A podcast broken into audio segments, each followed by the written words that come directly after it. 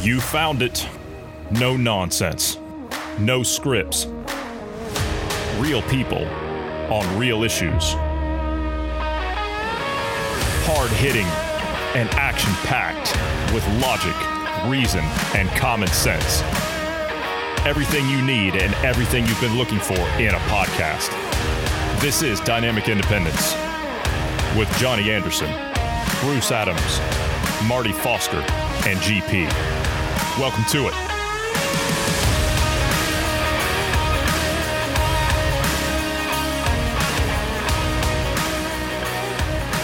Good evening, gentlemen. How are we this evening? Good to see all of you. I, full house tonight. I wasn't expecting all this. You know, I, I was expecting to come in here and just sit down with Bruce, and then all of a sudden, I I talked to you about an hour ago, Marty, and you said you'd be on, and then lo and behold, we're joined by Ned as well. Great to have a, uh, you know, a, great to have an English crowd in here tonight. Kind of calm us down a little bit because we've been going off the handle for the last couple of days. So it's always nice to have you English guys in here to kind of bring us back down to the uh, to It's the our ground turn level. to rant, is it?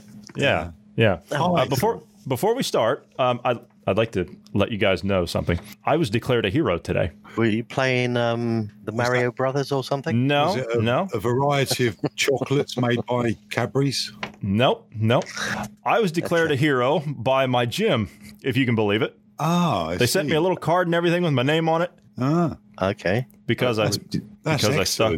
Yeah, because I stuck with them during the uh, the uh, lockdowns, and I kept my Ah. membership up, and I didn't cancel. And indeed, Oh.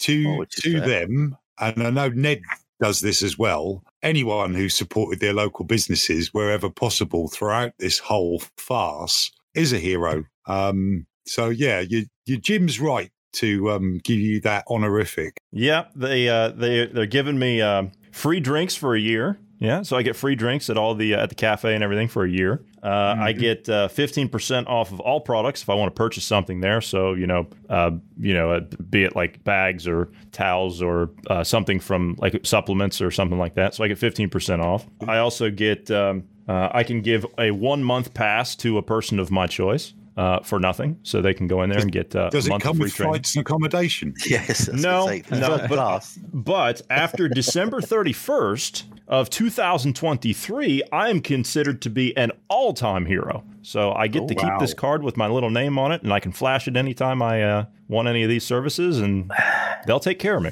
That's nice of them. That, That's that- awful That's nice. really good. But I, I don't know if I've mentioned this before, but the last time I went to the gym, I, I overdid it. I used every single machine. I had uh, a Chocolate. flake, I had some crisps, had a hot chocolate. Yeah, A couple of donuts while you were there. Yeah. Yeah. oh, donut machine. We don't have one of those in our No, gym. no donut machine. No. no. My gym has a cafe right next to the right next to the work right next to the treadmills, the cross trainers, and the exercise bikes. They- I've never cafe there. understood some of those menus, some of those cafes have. That you look at it and you give it. You shouldn't really be eating some of this stuff. well, they have they have like uh, coffees, obviously, and you know you can order drinks if you want, uh, but you know people don't sit in. It's not. I mean, it's not like a bar. You don't sit in there and get drunk. But you know you order your whatever, and you, you can order a sandwich. You can order uh, some pastas. You can order salads, yogurts, fruits, all that the usual like health food stuff. And occasionally, just occasionally, they do have some damn good cheesecake. Just occasionally, of course. Like I said, it's right next to the treadmills and the. Um, uh, the cross trainers and the exercise bikes. So after you get done, you don't have far to go to work it all off. oh yeah, with a bucket. Well, I am now four stone, whatever that is in pounds. Where is it, Ned? Come on. How many Four pounds? is a stone? Yeah, That's fifty-six. 56 pounds. That's what I thought it was. You're I'm- I'm now 56 forced- pounds. That's not possible. I, I'm 56 pounds lighter than I was Oh. two years ago. oh, okay. I was going to say And- there's no way and I- looking at you like that. There's no way you're 56 pounds. Uh, no. It's a rather um, small version of him. He's well, in a doll's house. I achieved this. I achieved this by putting a mirror inside the fridge so that every time I opened it, I could see myself. No, so the, losing weight, getting fit is is incredibly important for mental health as well as physical health. And um, I just can't wait for this Sunday, which is going to be one of the first days we can get back to my karate training. And we'll be doing it in the open air in groups of no more than six. But at least we can go and do it now without getting arrested or harassed uh, and uh, those kind of things. I would love to see the uh, the strapping young police officers that come around to try and arrest all of you guys when you're doing a, a karate training. I would really like to see that. Uh, but because we're upstanding citizens and law abiding, we would, of course, just comply with the police officer's wishes. Um, Is this before or after you'd have to call the EMS to have them picked up off the floor? Jojo. Yeah. anyway, All right. how are you, Bruce? You haven't asked Bruce how he is. He hasn't said it. I was waiting for you to do it. How are you, Yeah. Bruce? Healthy alive, doing well. Excellent. Thank you. Excellent. And by the way, you referred to Ned and I as English earlier on. We are, Oh, in fact, go. British. Ned Ned is actually more Welsh, and I've recently found out that I'm more Irish. well, um, yeah.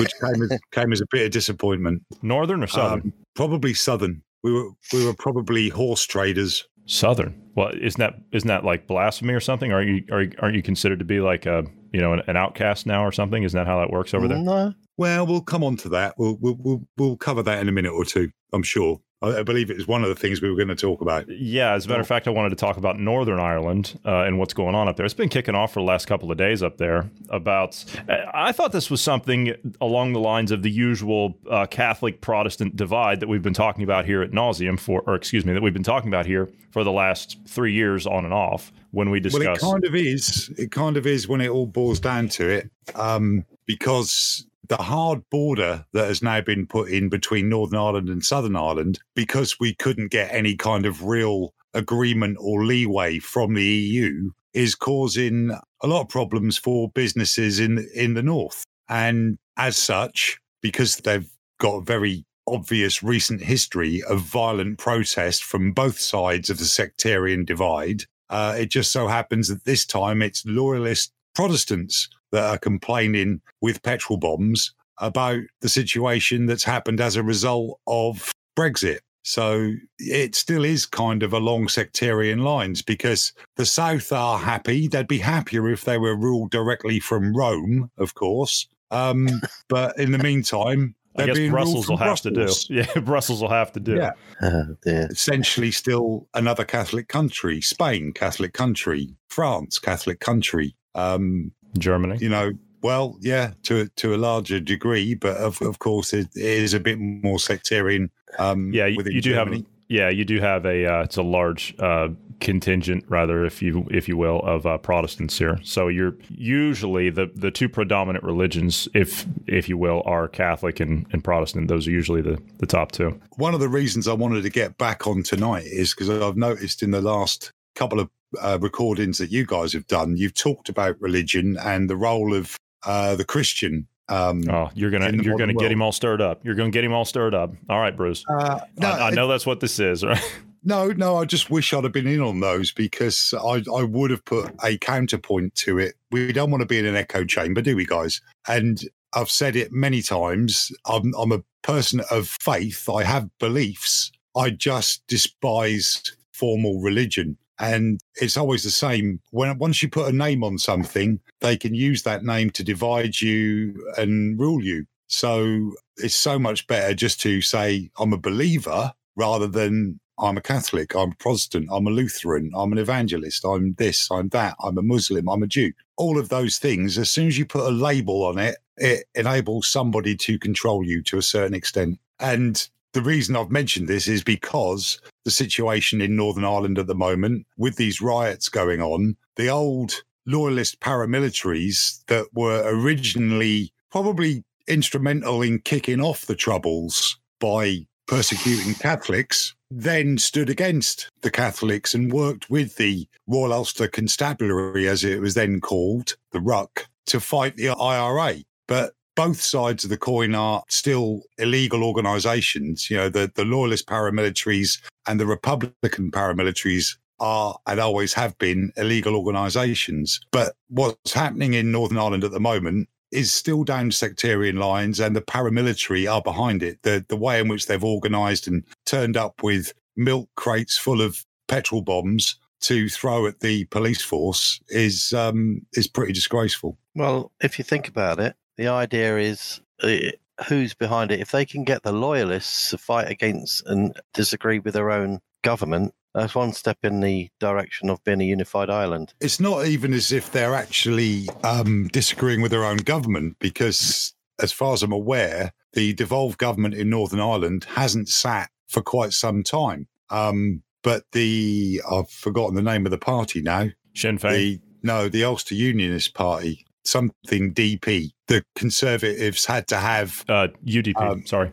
yeah, as, as that they had to have with it, you know, within their ranks to to actually make a government. Whilst Theresa May, the only way that they could make a government um, was by having these unionists MPs as a coalition, and so really the um, and and they were always pro Brexit, but really the the the issue is not with the government; it's with the EU. But what are they going to do? Are they going to get on small boats, go across to Brussels, and petrol bomb things there? No, they're they're going to do what they always do. Their default setting, which is to throw rocks, stones, petrol bombs, and the occasional bullet at police. I've never quite understood that um, destroying your own infrastructure where you live is going to get you anywhere. It's like It watching. TV. I, when I watch, I watch TV quite a lot. I love TV. Johnny hasn't got a television, so he keeps telling me. Um, but I watch a lot of TV, and it have, really annoys TV. me. I have two TVs. I just never watch. Actually, I have three TVs, but four technically, but I just don't watch them. Think of all the resources you've wasted. Anyway, You're not going to win this um, one, Jay. Now think of all the think of all the resources that I've saved. Now you're looking at it the other you're looking at it in the opposite way. Think of all the resources that I've saved because the reason I say that is because each one of those is in a different room and each one of those are TVs that I have bought and I've saved because I haven't thrown them away to cause environmental harm because they still work, but I've upgraded each time and I've found a And, use for and you each. save somebody else each one. watching them. Exactly. if I may, if I may continue, because I'm sorry. Sounds I'm like, sorry. sounds like I just mentioned TVs completely spuriously. Ned said it's, he never understood how people damaging their own infrastructure and their own communities as a protest. I've been watching a lot of TV and a lot of these dramas. When someone gets angry, they wreck their own living room. They throw glasses at mirrors and turn over tables and those kind of things. And, and I'm like, I don't care how angry I ever got. I would not do that because I know it'd be me that has to clear it clear it up afterwards. Exactly. I'd rather direct my ire at the cause of my At the anger. Irish, are you? No, I'm not. I'm not even angry with the Irish for once. Do you know? I've just bought a boat, and if some of them want to lift across to Brussels, I I can at least take four or five. Why don't you just Um, nip across to America and go in through the southwest? There's millions of them walking in that way. You could, you could, or you could just drop them off at the French border. But there's uh, it's only it's only a 14 foot boat, mate. I'm I'm not going to make it across the Atlantic. I've seen Oh, well. I've seen people come across the English Channel from from France over to you know Nigel Farage did that uh, that thing. He he saw a couple of them coming across in a skip that actually capsized. Oh, A skip, or do you mean a skiff? Did I say skip? Skip skiff. You said Sorry, skip. Sorry. In, sorry. in the United Kingdom, a skip is a large metal container used to put your refuge. Um, yeah, so, Nigel is Farage. that is that really what you? Yeah, Nigel Farage. Yeah. Anyway, what else do you want to talk about? Well, I was going down through uh, this uh, this thing about uh, Northern Ireland, and they're talking about, I guess, the uh, in response to four nights of violence in Northern Ireland between British loyalists and Irish nationalists. Leaders are calling for peace. The unrest is in part due to the rising tensions over post Brexit trade rules and worsening relations between Belfast's political parties. Uh, so apparently, they want to calm down and, and knock it all off. So I mean that, that's a that's a good thing, but I mean that'll stop the um, the brick lobbing, the uh, the Molotov cocktails, the fireworks, uh, and and all of that. Someone's only trying to make a buck. All their businesses have been shut. They can s- sell the odd bottle of petrol as an extra. Making a bomb. I don't think it's that. I think I think it's um, stuff that used to freely travel across that border between the north and the south is no longer traveling freely. And, Is this about um, Guinness? I, I, I'm not sure. I I don't really drink Guinness very much. Do you know? Do you know actually where their their, their comfy estate is? Where they live? One of their biggest estates where they actually live. It's not in Ireland. Isn't going it, to is, tell it, me it's in- it in Norfolk by any chance? They own they own Elveden. Elveden, yeah, yeah. They own Elveden in Norfolk. It's uh, that is a beautiful part of of my home county. Um, forested, the odd lake here and there, river running through the River Thet. Good for them. I would say I'm not that bothered about Guinness, but Bushmills, but that's made in the north of which is a whiskey is is made in the north. So that You know, I had a friend of mine tell me once. I, I, I was at a uh, I was at a uh, I was at a party, and uh, a friend of mine who was there from Ireland, from Southern Ireland, he's uh, Catholic, Irish Catholic, and he said he orders up a whiskey at the uh, at the bar there, and he says, "Yeah, I'd like uh, like a whiskey," and he says, um, "What do you have?" And he goes, uh, "I'd like Jameson's," and he goes, "We don't have Jameson's." He, he just kind of looked at him and he says, "What do you have?" And he says, "Is Bushmills okay?" And he says, "Nah, it's Protestant whiskey."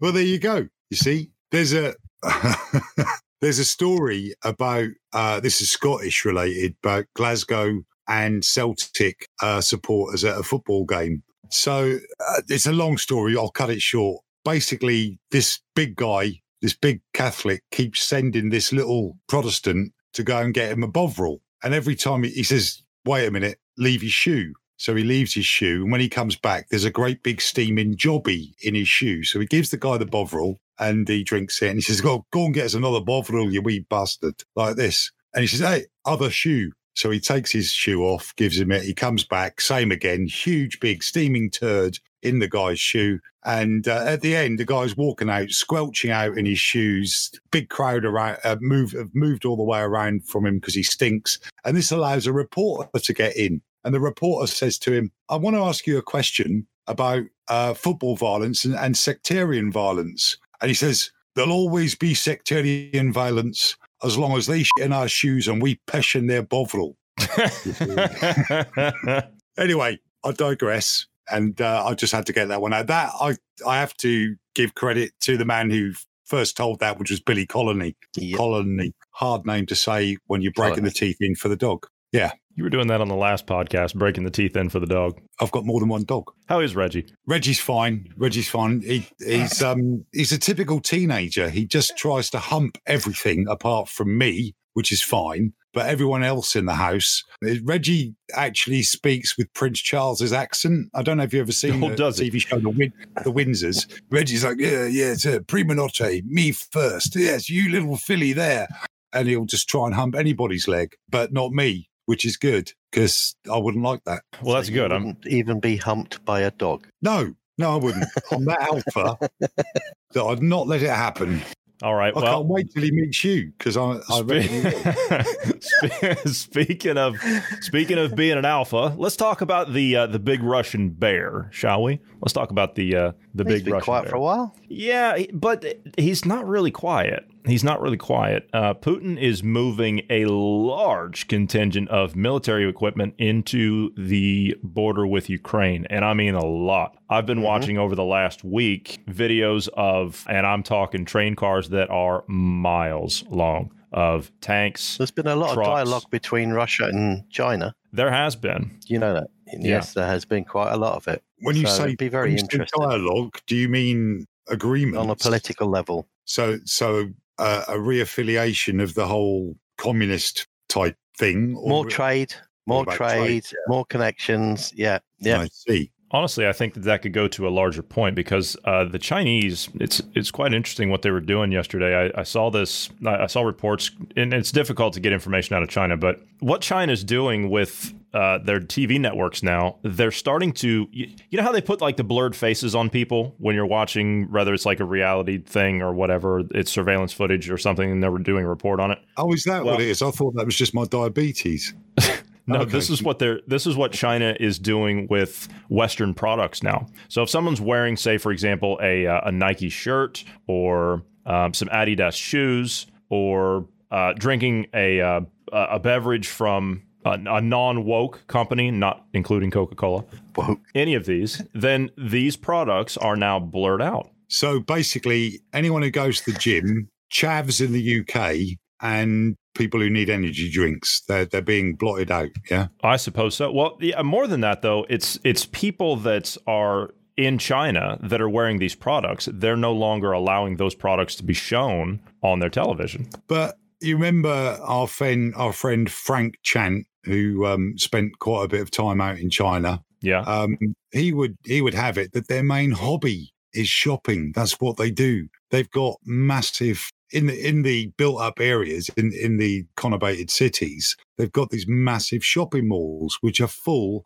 of Western products, and that's what they do. That's how they they've incentivized their middle classes Although you'd think in a communist country you wouldn't, you'd have a classless society, but far Well, it's from not- it. You, It's not a communist got- country. It's a it's a It's not a communist Crony. country; it's a No, it's- regime. it's a Yeah. well, it's a capitalist. uh, It's a crony capitalist society, is what it is. I mean, those are not those are not real communists any more than Yeah. the uh, the Nazis But- were real socialists. that's that's all they aspire to. They aspire to having the nice watch, the nice. Uh, you know, I I had to write a piece on on uh, why we buy things uh, for a, a university course I was doing some time back, and I and I looked at the Arab world and how they display their wealth. It used to be uh, a fine Arabian stallion, a bejeweled sword, a filigreed gold rifle, and a nice bisht and and Kandora and Shamag as they sat there. That's how they demonstrated their wealth and their worth.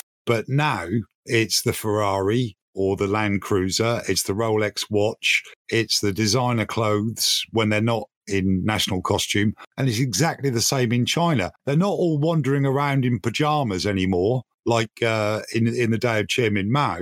They're all wearing Prada and Gucci and Coco Chanel. But those are the ones in the city. Those are their middle classes. The people out who are actually trying to feed them, uh, of course, are are still wearing the the rags that they were dragged up in. Uh, before we get too off topic, uh, I want to uh, come back to the Ukraine. Now, you said that you had a you said you had a take on what this could possibly mean with Russia moving in. Now, I'm almost certain that Russia has a water problem. Now, I don't know that for 100%, but that seems to be what the rumor is at the moment is that Russia has a fresh water problem. The Chinese also have a fresh water problem. Uh, and I think you say you you wanted to uh, get into something about Australia with that. The Chinese also have a food problem. There's a lot to consider here when it comes to resources. One of the things that was going on with the Chinese was uh, they were going into the Punjab because that was a source of fresh water for them, and that didn't turn out too well for them. Same thing with. Um, uh, the Kashmir, because that little border right there with China, that's another spot for fresh water for China for some of their uh, their regions there.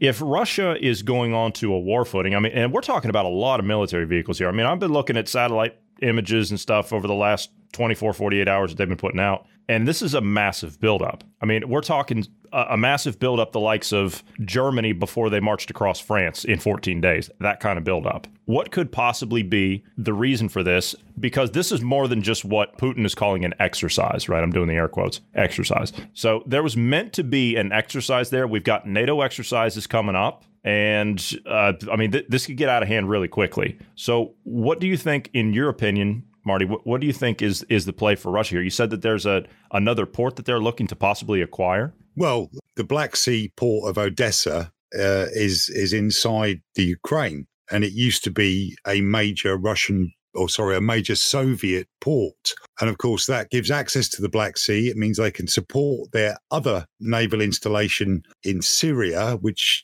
you, it begins with T, doesn't it? Tartus. Tartus. Yeah. And of course, that gives them the access and control into the Med. Obviously, passing through the Bosphorus, Turkey being a NATO member may well be of some use, but I, I very much doubt it. But there's an old saying if you want peace, prepare for war. And Russia has always been prepared for war. So when it masses these troops on the Ukrainian border, there is not a damn thing anyone is going to do about it when they slowly creep fully over and and and take control because it is such a large army. It is such a, a large scale problem to deal with. And with your government now in the hand of the loony left, no one's going to have the, the stomach for it. So they will take Ukraine within the next few months. There's no doubt about it. I wouldn't just say the Yanks have got the loony left in their pocket. They might paint themselves blue in our country, but they're pretty damn liberal here.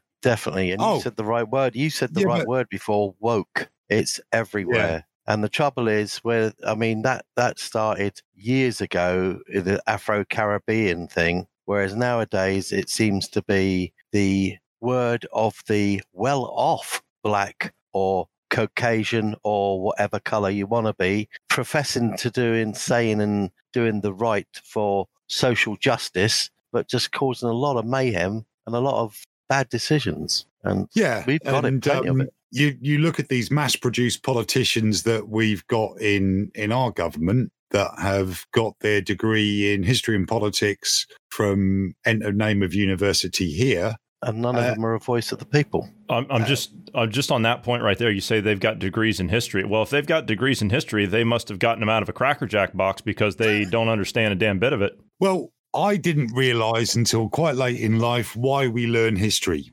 Um, we learn history uh, as as a subject in schools because it allows us to use our analytical skills. It allows us to take some information, analyze that information, and work out why things happened and what might happen in the future. So yes. Uh, I agree. They may have studied history, but history always repeats itself because no one was listening in the first place. So this history is, uh, history, history is there to tell you yes, the reoccurring foibles of the human nature because it is there and you if you gonna, want to sidestep them it'd be good but i'm i'm going to sound woke now but history is and no one's going to argue with me on this one written by the victors oh, so yeah. the version of history that we get shoved down our throats within schools colleges and universities is tainted by victory by the people who won the situation however Johnny alerted me to this some time ago, and we've talked about it. And I think you said something about it as well, Ned. The way in which the Soviet Union and China have infiltrated our universities as lecturers, we're now getting their version of history put over to students. They're asked, being asked to question everything about their own culture, about anything that their country should be should be proud of, or perhaps shouldn't be proud of. And this is filtered through now into our politicians because we've got people of 30, 40, 50, 60 years old that have been exposed to that kind of. It's been going on a long time. Yeah. And it, yeah. it's been going on a seriously long time. And Started it's got to a 50s. point where they mm. actually believe what they're doing. And if you can get people to that point that sit in most of the bureaucratic positions and they believe what they're doing, they will just I mean, that is why your media uh, has got, well, not just yours, our media, the media is so controlled. I mean, I thought your police, I mean, they, they're having a bit of a hard time. A lot of them are actually resigning in certain places, aren't they? Because of the situations. I mean, in this country, I found something out the other day, which I, which actually quite saddened me because I, you're looking into social media, and there, there's this. It, I mean, I always look down medical sides and things like that, and I was wondering what what's happening in Norway, and they were looking, they were doing a slight change before because they had a load of adults over seventy dying when they were given the vaccination. They thought, oh, hang on, we shouldn't just dish it out. They, now they've made a law that, or they've made it standard that they actually individually check them out medically. Yeah, they're elderly. Good point. Yeah. In this country, on Twitter, there was an elderly gentleman. I won't give his name. He was 74. He um, went onto Twitter and he went onto Facebook and said, "Yeah, I'm having a serious. I actually, I feel like you know, I've got had two, three days of this. They said it might feel bad, but I actually felt like I was dying and what name.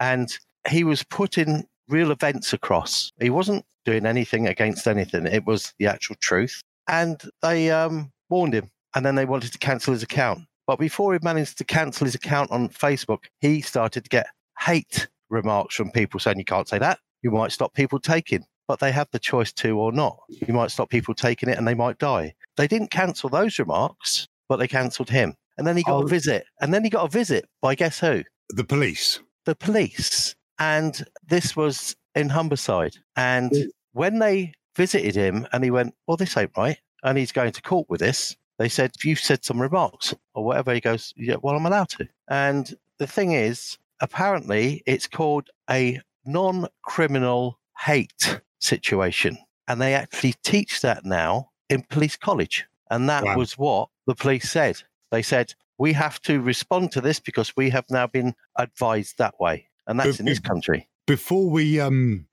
go back to the actual subject that we were talking about, which because everything you've said is important and it has made me think of something that I've been listening to on the news today. But before we go back to talking about Ukraine, there was a, a woman. Uh, she's been on the radio. They've. It's almost like Greta Thunberg has been sort of wheeled out to say something. This woman is the sister of a man who died after having the vaccine. He was 35 and healthy, but he developed blood clots immediately after and died. Because she's a pharmacist, she's out there saying, I believe in the medicine. I am resentful that this has happened to my brother, but, but. She's still encouraging everybody to get vaccinated. And it just smells to me of, um, well, uh, yeah, yeah. How much are they paying her? Uh, you know, how much are they paying her to, to, to be wheeled out on radio, on the news, on TV to to say this line just to well, I don't know. She might have gone up there and gone, look, you've got a choice. I'm going to sue somebody's ass off and make it very legal and very noisy, or you pay me and then what do you want me to say? If she's clever enough, and, and let's face it, there are people around who who are that cynical to be able to do it. Um, well, but I mean, how many different when it comes to can you put on wokeness and the, the rest of it? well, with with our politicians, with the people who would make the decision to mobilize NATO to stand against the uh, stand against Russia in the defense of Ukraine, they can't do it because they're not part of NATO for a start yet. They want to be, but they're not part of NATO yet.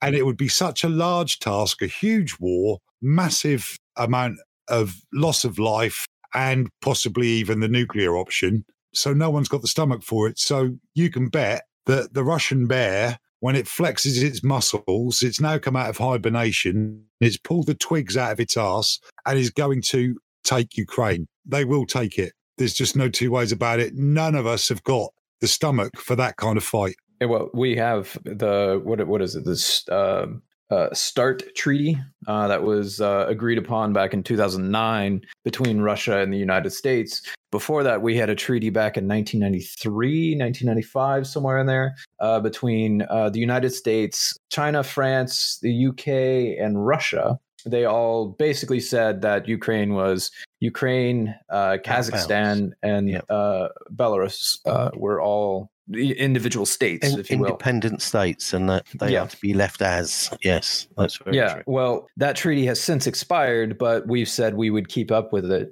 If you go off of what uh, the last uh, administration that had to deal with the Ukraine situation, which was uh, Obama, if you look at what they did, they sent blankets over to the Ukraine in the middle of Russia, sending over tanks and whatnot, and and taking half, like you know, a, a portion of the country. Putin has uh, passed laws that basically allow him to run for two more terms. And he's also said back in 2014, we agreed uh, with Ukraine, but there was a new state on the uh, the east that rose up, and we were doing dealings with that uh, state. Well, we had an agreement, a, a mutual defence pact with Poland. And I once had an argument with a, a very significant Spaniard in my life because he said that Britain started World War II. Okay. Because Come again. Germany. Yeah, yeah, yeah, yeah. This erupted about two thirty in the morning, and uh, I nearly kind of conversation comes up at two thirty in the morning like that one after I'd just beaten him for the first time ever at chess. Basically, he said, Yeah, Britain started the Second World War by declaring war on Germany. I said, No, Germany invaded Poland. It was the Gleiwitz we incident. Were, yes, yes. Yeah, and we were honor bound to declare war. Um, but, but so saying, we didn't start what, the war. Yeah, but it's a logic, Germany it's a black and white logic path, isn't it? And we actually said we declare yeah, war. Well, I was I was on the fifty second floor, and he he nearly uh, learned to see if he could ev- evolve wings ah. in that ah. time. But anyway, was this these a, agreements? Was this, was this, during your tenure in uh, in in the United Arab Emirates? It was, yeah. yeah.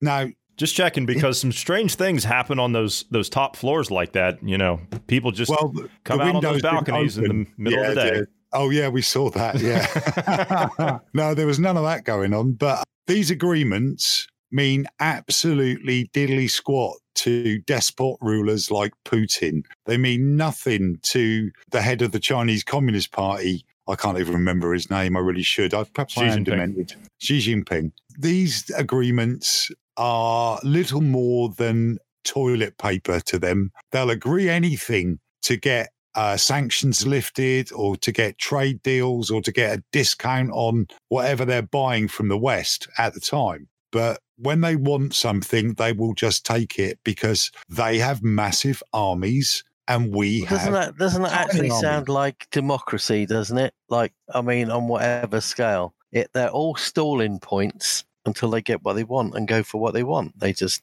build things up. well, I mean, the that's what happened in the political situation in America. Yeah, but I mean, democracy can be described as two wolves and a lamb discussing what to have for dinner. Uh huh. Now, this is like th- this is interesting because you're talking about the uh, uh, the nonsense agreements to get whatever you want, but at the end, it's just going to be a massive, you know, who's got the bigger uh, who's got the bigger military, and they're going to take what they want. And as soon as you say that, the first thing that comes to my mind, because the argument you you referenced there about uh, Britain starting the war, the first thing that comes to my mind was he referencing the fact of the uh, Treaty of Non-Aggression that Neville Chamberlain had himself when he I have in my hand a piece of Yes. paper. Yeah, yeah, yeah, yeah. Uh-huh, and he waved uh-huh. it around exactly. And of course, as soon as he got back and had done that, in went the panzers to the Sudetenland Mhm, and then into Poland. they stalled exactly. It's a stalling point. The whole That's it's all thing, about. the whole thing is the whole art of warfare is deception. Yeah. And um, if you can deceive your enemy into thinking you're going to do something else, uh, then you've achieved your aim. So, uh, you know, the United States, everybody got complacent. France used to have a massive uh, arm standing army, and and and so did the other countries of Europe, and and our navy, particularly, and and our army um, were big enough to to deal with global problems. But we've become complacent since NATO and allowed um, America to become the world's policeman. And um, you know, no Now offense to you guys, the American foreign policy has been the cause of most of the trouble in the Middle East. And No argument. Um, and it's it's all being driven to keep, or was all being driven to keep the price of oil high. Um, but of course, now um, all of those, uh, what did you call them, disruptive technologies that the elite have had time to invest in are becoming. Well, no, They've they've got control of those now. so Well- oil's not so important. yes and no. See, the, I, I would I would argue that solar, wind, and electric cars those are not disruptive technologies. Those are old technologies that they've brought up through the progress that we've made, and they're calling them new. They're not. That's not the kind of disruptive. When I say dex disruptive technology, that's not the kind of stuff I'm talking about. When I say disruptive technology, I'm talking about stuff like we talked about a couple of weeks ago, Bruce. Graphene. That's a disruptive technology. Um, the um, the smartphones, for example, right? And I've made this reference before. Smartphones. Molecular level. Yeah. That's these right. were these were developed and patented back in the in the early 80s, but we didn't see them until the last 10 years or so 10 15 years or so. Uh, and that's because these were disruptive technologies. They would have opened pandora's box and they would have allowed the information to flow at a higher rate back then when we were children and they wouldn't be in this position now. Reason being the reason i say that is because and i made this point the other day these uh, elites if you want to call them that i call them scum but it, these elites if you want to ref, uh, refer to them like that they had to wait same thing with the, the dealings that they've got with like China and, and all the rest of them. They had to wait. The reason they had to wait, they had to wait to pull this wokeness crap, this this Yeah. nonsense until the greatest generation was gone. The generation of our parents, of our grandparents that fought the Nazis and fought the Japanese during the Second World War. They wouldn't have put up with this kind of stuff. They wouldn't have put up with this kind of stuff. If this kind of if this kind of behavior would have happened back in the 50s, these people would have been locked in an institution in a padded room and, and been whacked up with Thorazine because it's just so insane. So they had Yeah, to wait until the it- greatest it- generation was gone. I agree. It's a sad thing, but they got to do the slow. It's a very slow war of changing the outlook and the idea of a generation, then the next generation. Once you've got two generations living in a certain way with acceptance and everything, you're starting to get what you want. And they're and working on a it third generation with COVID. Well, they are. Yeah, and it's starting to accelerate because the acceptance of everything. I mean, this is where I mean, I mean, they, they they've totally bummed everything up. They've actually just messed it up where people aren't thinking on an individual level. They're not even thinking about their health, and that is one of the major things that they've done with everybody. If you individually had good health and looked after yourself, you wouldn't even blink at this corona. It's, I mean, COVID. These viruses have been around for eternity, basically. on some level or whatever, we are becoming more susceptible. You said it. You said something about, oh, hang on, somebody died that was healthy. No, the people that they said, well, why did they die? Because they were healthy. They weren't healthy.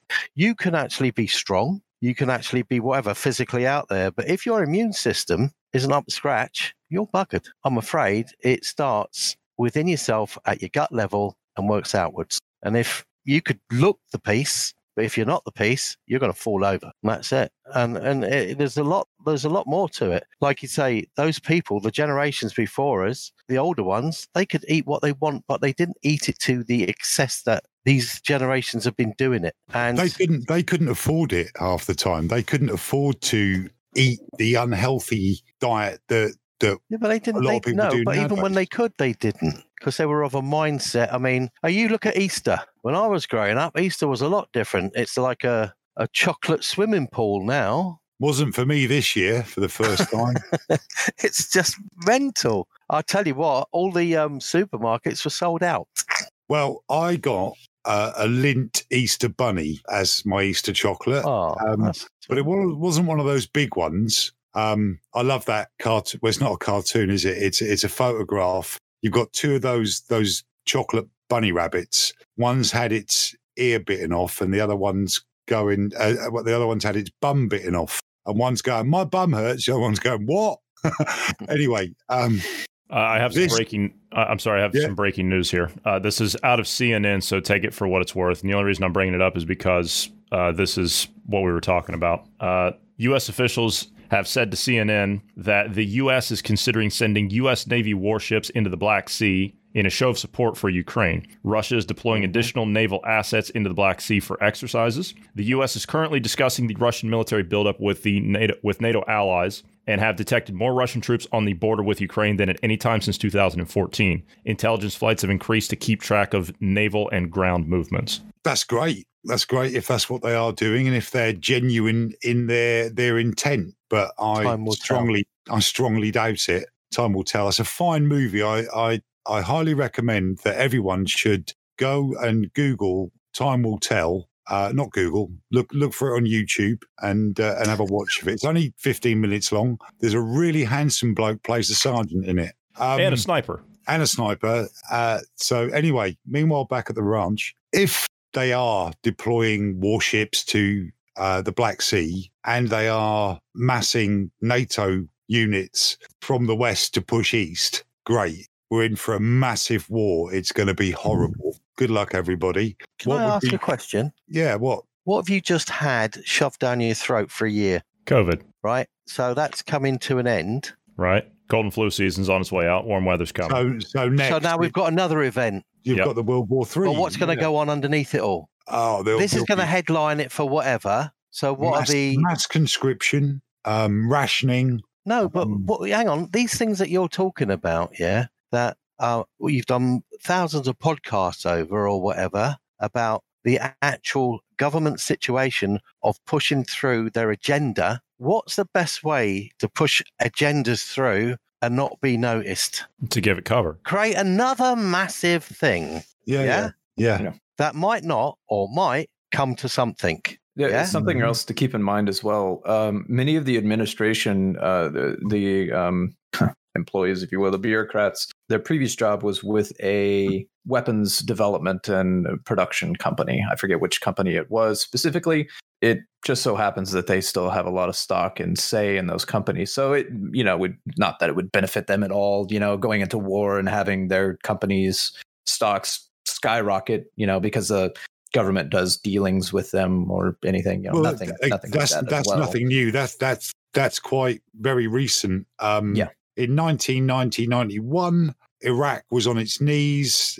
His army was beaten. And instead of pressing on and effecting the regime change, then the United Nations decided that we weren't allowed to go and do that. Instead, the region, the whole Middle Eastern region, was kept fearful for the next 10 years, during which time we sold so much hardware to the mm-hmm. UAE, to Qatar, to Bahrain, to Saudi, and all of those people made more and more money. If Desert Storm had a carried on and we'd have fought that war then, it would have been done with a lot less loss of life and the insurgency wouldn't have happened. The Arab Spring wouldn't have happened. Daesh and ISIS wouldn't have happened. So all of these things, they're linked. Oh yeah, it says a plan. Again, if we can see it, why can't everybody else? I'll tell you why everyone else can't see it because they haven't got perhaps the insider insight that some of us have got.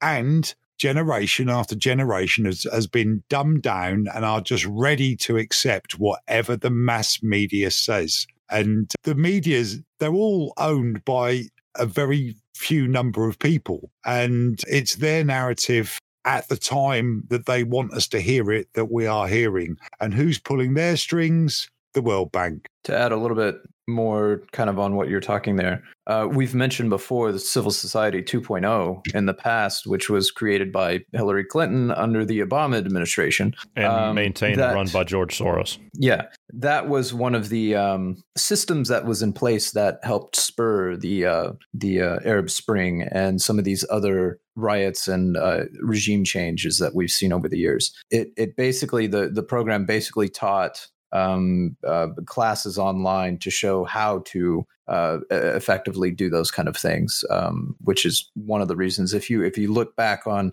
some of the groups and some of the organizations um, that were involved, they were getting training from the Civil Society 2.0. So it's not it's not a Democrat or Republican thing here in America. It's not either side. They're both guilty of the same thing. It's they're Mhm. they're the same party, just a different mask.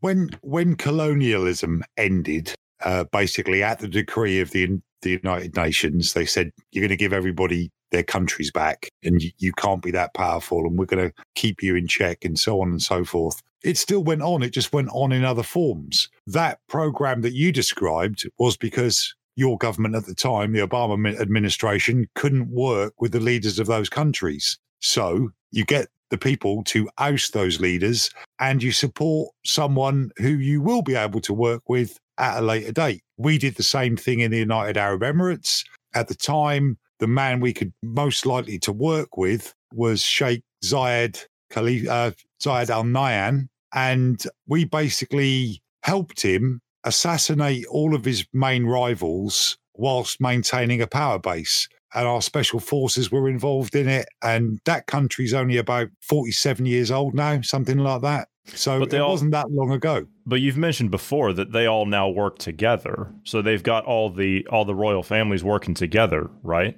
I mean, and it's, It's a, it's a very fine balance. If if you if you're just talking within the UAE, yes, you've got your seven emirates, and each of those emirates has its own royal family. But the Al Nahyan family in Abu Dhabi are the ones who who rule overall. And Well, a I very think fu- you'll probably find out that most of the others are in debt to them in some way or another. oh, they are. I mean, Yeah. the, the Tombs in Dubai That are building, the. It was called the Burj Dubai, the Yeah. big, the tallest building in the world. It's now called the Burj Khalifa or Bur- Burj Khalifa. that is a beautiful because- building. I have to say. Because I've had coffee underneath it with Ned. Actually, it's it's, it's a lovely place. Big fountain, massive fountain. you just takes you take you start taking things as a matter of fact when you do all sorts of things. yeah, I've, yeah. I have done. I have done a lot. I've, I've been rather privileged in the amount of travel and places and, and things I've done. But the point I was trying to make is that the fine balance is there only because the Al Nahyans in Abu Dhabi have to distribute the top jobs around the country, including the military jobs, equally between the other Emirates, whilst maintaining overall control. Yeah. And so that everyone seems to be getting their fair share, and and it seems to work. But again, they used to be called the Trucial States, and they were all independent states, and there, and there were I think there were twelve of them. There were twelve tribes basically, and that boiled down to seven in the end under the control of one. But it was colonialism by other means. They were still our allies. They were still our friends because we picked someone who we could work with in the future and put them into power. And America has done it all the time. We've done it. And other countries, France have done it in, in their places of interest in North Africa, in Algeria, in Tunisia, and, and so on. So everyone's still doing it, but it's it's not in the open. It's all supposed to be thinly veiled. colonialism though going in and taking usurping land like that going in for lack of a better word that's traditionally human right i mean if you look in history that's what Yeah, it, it's what what's happened throughout human history. You you go in, conquer, and take their land. That's just you know it, it's part of the Grow too big for your own space and expand. But Yeah. what what comes with with those takeovers, as bloody and unpleasant as they may be, is that the the conquering nation brings its technology, brings its infrastructure, brings its law, and you know I, th- I think it was a a long long time ago i'm talking centuries ago when the idea of just taking over some land and enslaving the people kind of died out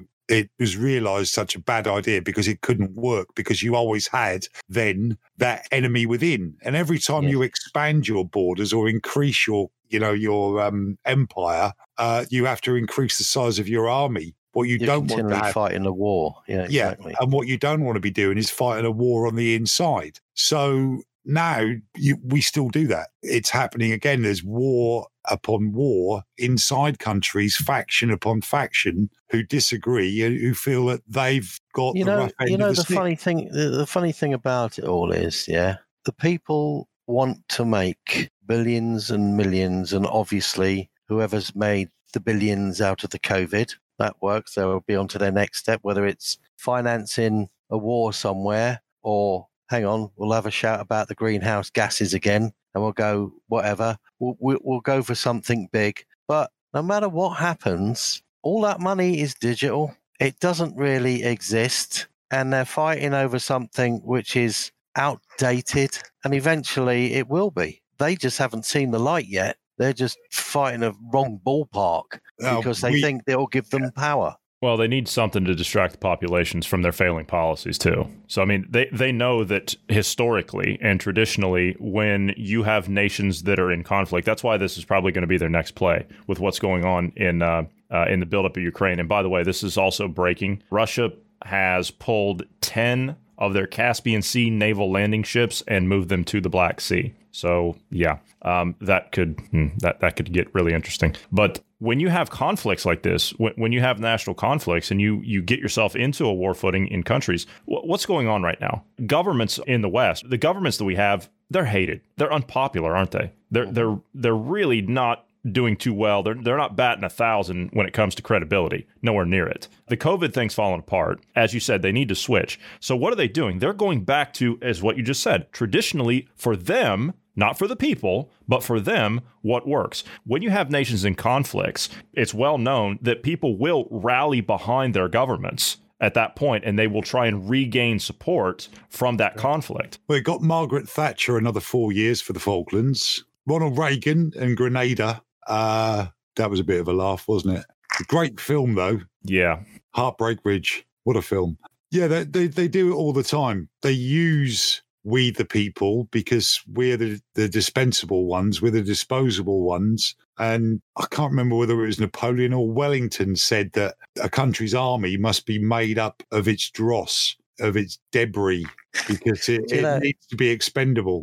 You, you just did a quote, yeah, and I, I thought a, a more interesting quote came to mind. That I mean, Einstein was accused of saying this, but he said, "Insanity is Doing the same doing the thing. same thing again and again and trying to find a different result." Yeah, hoping for a different outcome. Yeah, that's right. I But mean, you- what you said about the money, it, actually, the money is real, um, but it's not. It's not really money. It's control. It's influence, and it's you're spot on. It's all digital. It's all just ones and noughts on a computer somewhere that said this says this. what per- happens? I mean, what happens ideally if some nasty little hacker comes along that is uh, Asperger's genius type thing and crashes the lot? I'd be What, chuffed. that, Well, would be really interesting. That's not, you know, something that's not out of the realm of possibility here. Uh, and the reason, the reason that I say that is because you've got the likes of Klaus Schwab from the World Economic Forum talking about coming cyber pandemics. So, Yes, and I've, I have mentioned in the past that the next terrible thing to, to be would be a massive cyber attack Yeah. where everything becomes crashed. yeah, I, I've got that clip here if you'd like for me to play it. Yeah, go on, because you'll see how close my, Okay. my impression was. All right. Okay, here it is. but still pay insufficient attention to the frightening scenario of a comprehensive cyber attack, which would bring to a complete halt to the power supply, transportation, hospital services, our society as a whole. The COVID 19 crisis would be seen in this respect as a small disturbance in comparison to a major cyber attack. To use the COVID 19 crisis as a timely opportunity to reflect on the lessons the cybersecurity community can draw and improve our preparedness for a potential cyber pandemic. He's literally saying it. Yeah, Oh, he's, literally what, he, what he's actually saying is we need to have control of the internet and everything else. Yeah. Yep. That is what he's actually saying. We need to have control of it all because we're the good boys. No, you're not. Yeah, he, he's Actually- saying he's saying all this with his high backed black chair and his white cat sitting in his lap. Yeah, I talking was gonna say, he's about got his cat with a diamond necklace there. Another playing. white cat. In fact, we're probably going about this this whole thing the wrong way because if that, if that's their next step, which is this using of the internet and everybody's use of the internet, we just need to uh, you know tell normal blokes that their search history will become public knowledge. And is. um and well of course it is. The- Facebook just had 500 million plus accounts hacked, uh, and I'm talking personal information, DOBs, phone numbers, addresses, the lot. Well, wh- why do you think you keep getting these telephone calls from? Well, in in the UK, they're coming from mobile numbers claiming to be the inland revenue and that you owe this much. And Oh, yeah. Press Or- one to talk to Yeah, one of us. Yeah. ju- No, just thank you. up straight away, or or the other ones that got this robot girl on the other end who eventually, after you said hello a couple of times, she'll say hello. And then that's when you hang up because the rest of it is probably costing you a fortune. Somebody somewhere is selling this stuff and it, it's under the guise of organized crime. But you can't tell me that the agencies that we've got in place and the amount of digital surveillance going on, that those agencies can't immediately trace those. Hang on. Are you actually referring to the Democrat Party as organized crime? Well, in my humble opinion, that's exactly what they are, yes. um, but then again, so are elements of the Republican Party. Anywhere Yep. where you've got Yep. a two horse race, it's very easy to fix that race, isn't it? Uh, yeah, definitely. And they're trying to do it even more. So you can give one some amphetamine to make it run faster. If Johnny leaves any after all that reading he's been doing lately, and the other one you you feed it extra porridge so it Can't runs slower. He's a hero. And he is a hero. He's a he's a gym hero. Hero. I had to go to war twice, and I still I'm still not a hero. Great. I, I need to get down the gym, obviously. I won't put my titles on it. Uh, is there anything else you guys want to Yeah. toss around, or you, no, you I, good? I think we've had a good chat. It's I yeah, I just want to say or reiterate the one thing: big things that go on in the world are a little smokescreen for what's continuing underneath, and I think that's what we need to get a cho- keep a choke on. You know what I mean? I'm not I'm sure he means check. He's not talking about choke, actually- strangling it. he's not talking about cutting the carotid artery off or anything like that. Yeah, sleep it. Yeah, that'd be nice. All right, gentlemen, it has been a fascinating conversation. I love having you guys on because it means I don't have to talk so much. So it's nice when uh, when the two of you come on, uh, and I, I really enjoy uh, sitting down, having a nice, level-headed conversation when I don't have to sit up here and my blood pressure gets all out of control and and I'm shouting and and screaming and all that stuff. But I'm sure the listener gets a kick out of it. But um, yeah, so uh, been great having you guys on. We're promoting our Telegram channel in the interim. Uh, Bruce and I are going to be on the exclusive tomorrow. So those of you who are subscribed to us on Telegram, you will be able to get that. The two of you are welcome to join if you like. It'll be the usual time. It's entirely up to you. It's entirely up to you. But that's an open invitation. We will be doing our um, exclusive uh, tomorrow, and again, that will go out to our Telegram subscribers. So if those who have not subscribed to us on Telegram, get over there, get signed up to us, and uh, search for us when you get there. Search for Dynamic Independence, where our public channel We'll pop right up, and click join. You'll be subscribed to us there. You get all of our content we put out here every day, and you'll also get an exclusive podcast we put out once a week, and you'll also get to see crazy videos and stuff that we post up about like Extinction Rebellion, showing up at Barclays HQ with hammers and chisels and smashing out windows. That was fantastic, wasn't it, Marty? I particularly like the way that they color coordinated the hammers and chisels. They had sort of vibrant purples, lilacs, and lime greens handles on the hammers and the chisels. And I was particularly impressed with the rather large um, gentleman that was, um, you know, the security guard, uh, just walking up and down, talking on his walkie-talkie, uh, you know, on, on his little VHF set, doing absolutely nothing to stop them. There's a meme going round with uh, a, a, reporter with a camera, uh, sorry, a, a reporter and a cameraman, and she goes, "No, wait!" As the Antifa stroke BLM, insert your own useful idiot here, runs towards the police with a pickaxe. And then when he's running back and the police are then chasing him, that's when the picture gets taken. Yeah. So um, that's, that's typical. Yeah. All of these all of these uh, people who caused the criminal damage to Barclays, which, you know, banks are not your friend. Barclays probably have got a lot of blood on their hands, in my humble opinion, my opinion only. So, so most banks. But at the end of the day, these are people that are walking up and committing crime on camera in the middle of London, and the response just wasn't quick enough. They managed to smash most of the glass on the front of that building, and there's quite a mm-hmm. lot of glass on the Yeah. front of that building. But they did have beautifully color coordinated hammer and chisel sets. So, so well done. That'd And be I an hope- astute observation if you had a degree in fashion design, for example. um, you can get one of those apparently. You can, you can. Someone actually walked into my office one day, and it's yeah, lo- long story. Lo- long Okay. story. I'm I'm reviewing. Uh, I was working on a case that I'd spent 18 months building, and as I'm sitting there going over surveillance footage and stuff like that, someone is, giving them a tour, walking them around, and as I'm sitting there, I'm I'm kind of like half paying attention to the person, I'm half paying attention to the the surveillance footage because I'm burning a, a DVD to take to court for testimony, and I hear the woman say, "Oh my god!" and I say, "What?" And she says, I, I, I said, "What? Did, did I miss something?" And she says, "Look at this." I said, "What?" And she points to someone on the surveillance footage, and I said, "What about them?" I said, "They don't even match."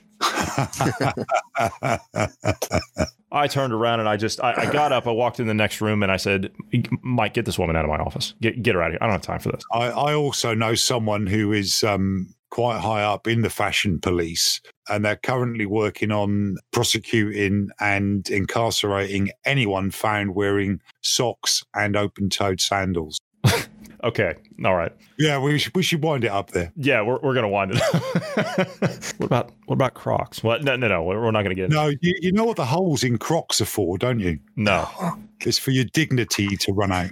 All right, I'll have to remember that. I don't own any, so I, I'm not interested in them. But anyway, all right. Um, but yes, do get signed up to us on our Telegram channel so you can follow us and uh, all of our antics, and you can even get a good, healthy conversation going with Marty. Uh, he does like the uh, the feedback in the comments sections, don't you? Yeah, I, I don't post videos. I don't post other people's work. But if anyone's got any questions that they want to direct directly to me, I will always answer because I'm that vain. And we do have a discussion group uh, open as well, and you're welcome to join that uh, also. You can also reach out to us anytime you'd like via email at tips at dynamicindependence.com. And we would ask you to pass this along to friends, family, and known associates. We are trying to grow as much as possible, but we do need your help in order to do that. So if you could pass this along, we would appreciate that. We are available everywhere you get your podcasts. Also, if you're rating podcast, if you give us a rating at your earliest possible convenience, we would appreciate that as well. Five stars would be a plus. Thank you very much. All right, gentlemen, that will do it for today. I want to thank each one of you for being here today. It's been a real pleasure as always. We will not be here tomorrow because it is the weekend for us. However, we will be on the exclusive. So if you're not signed up to us on Telegram,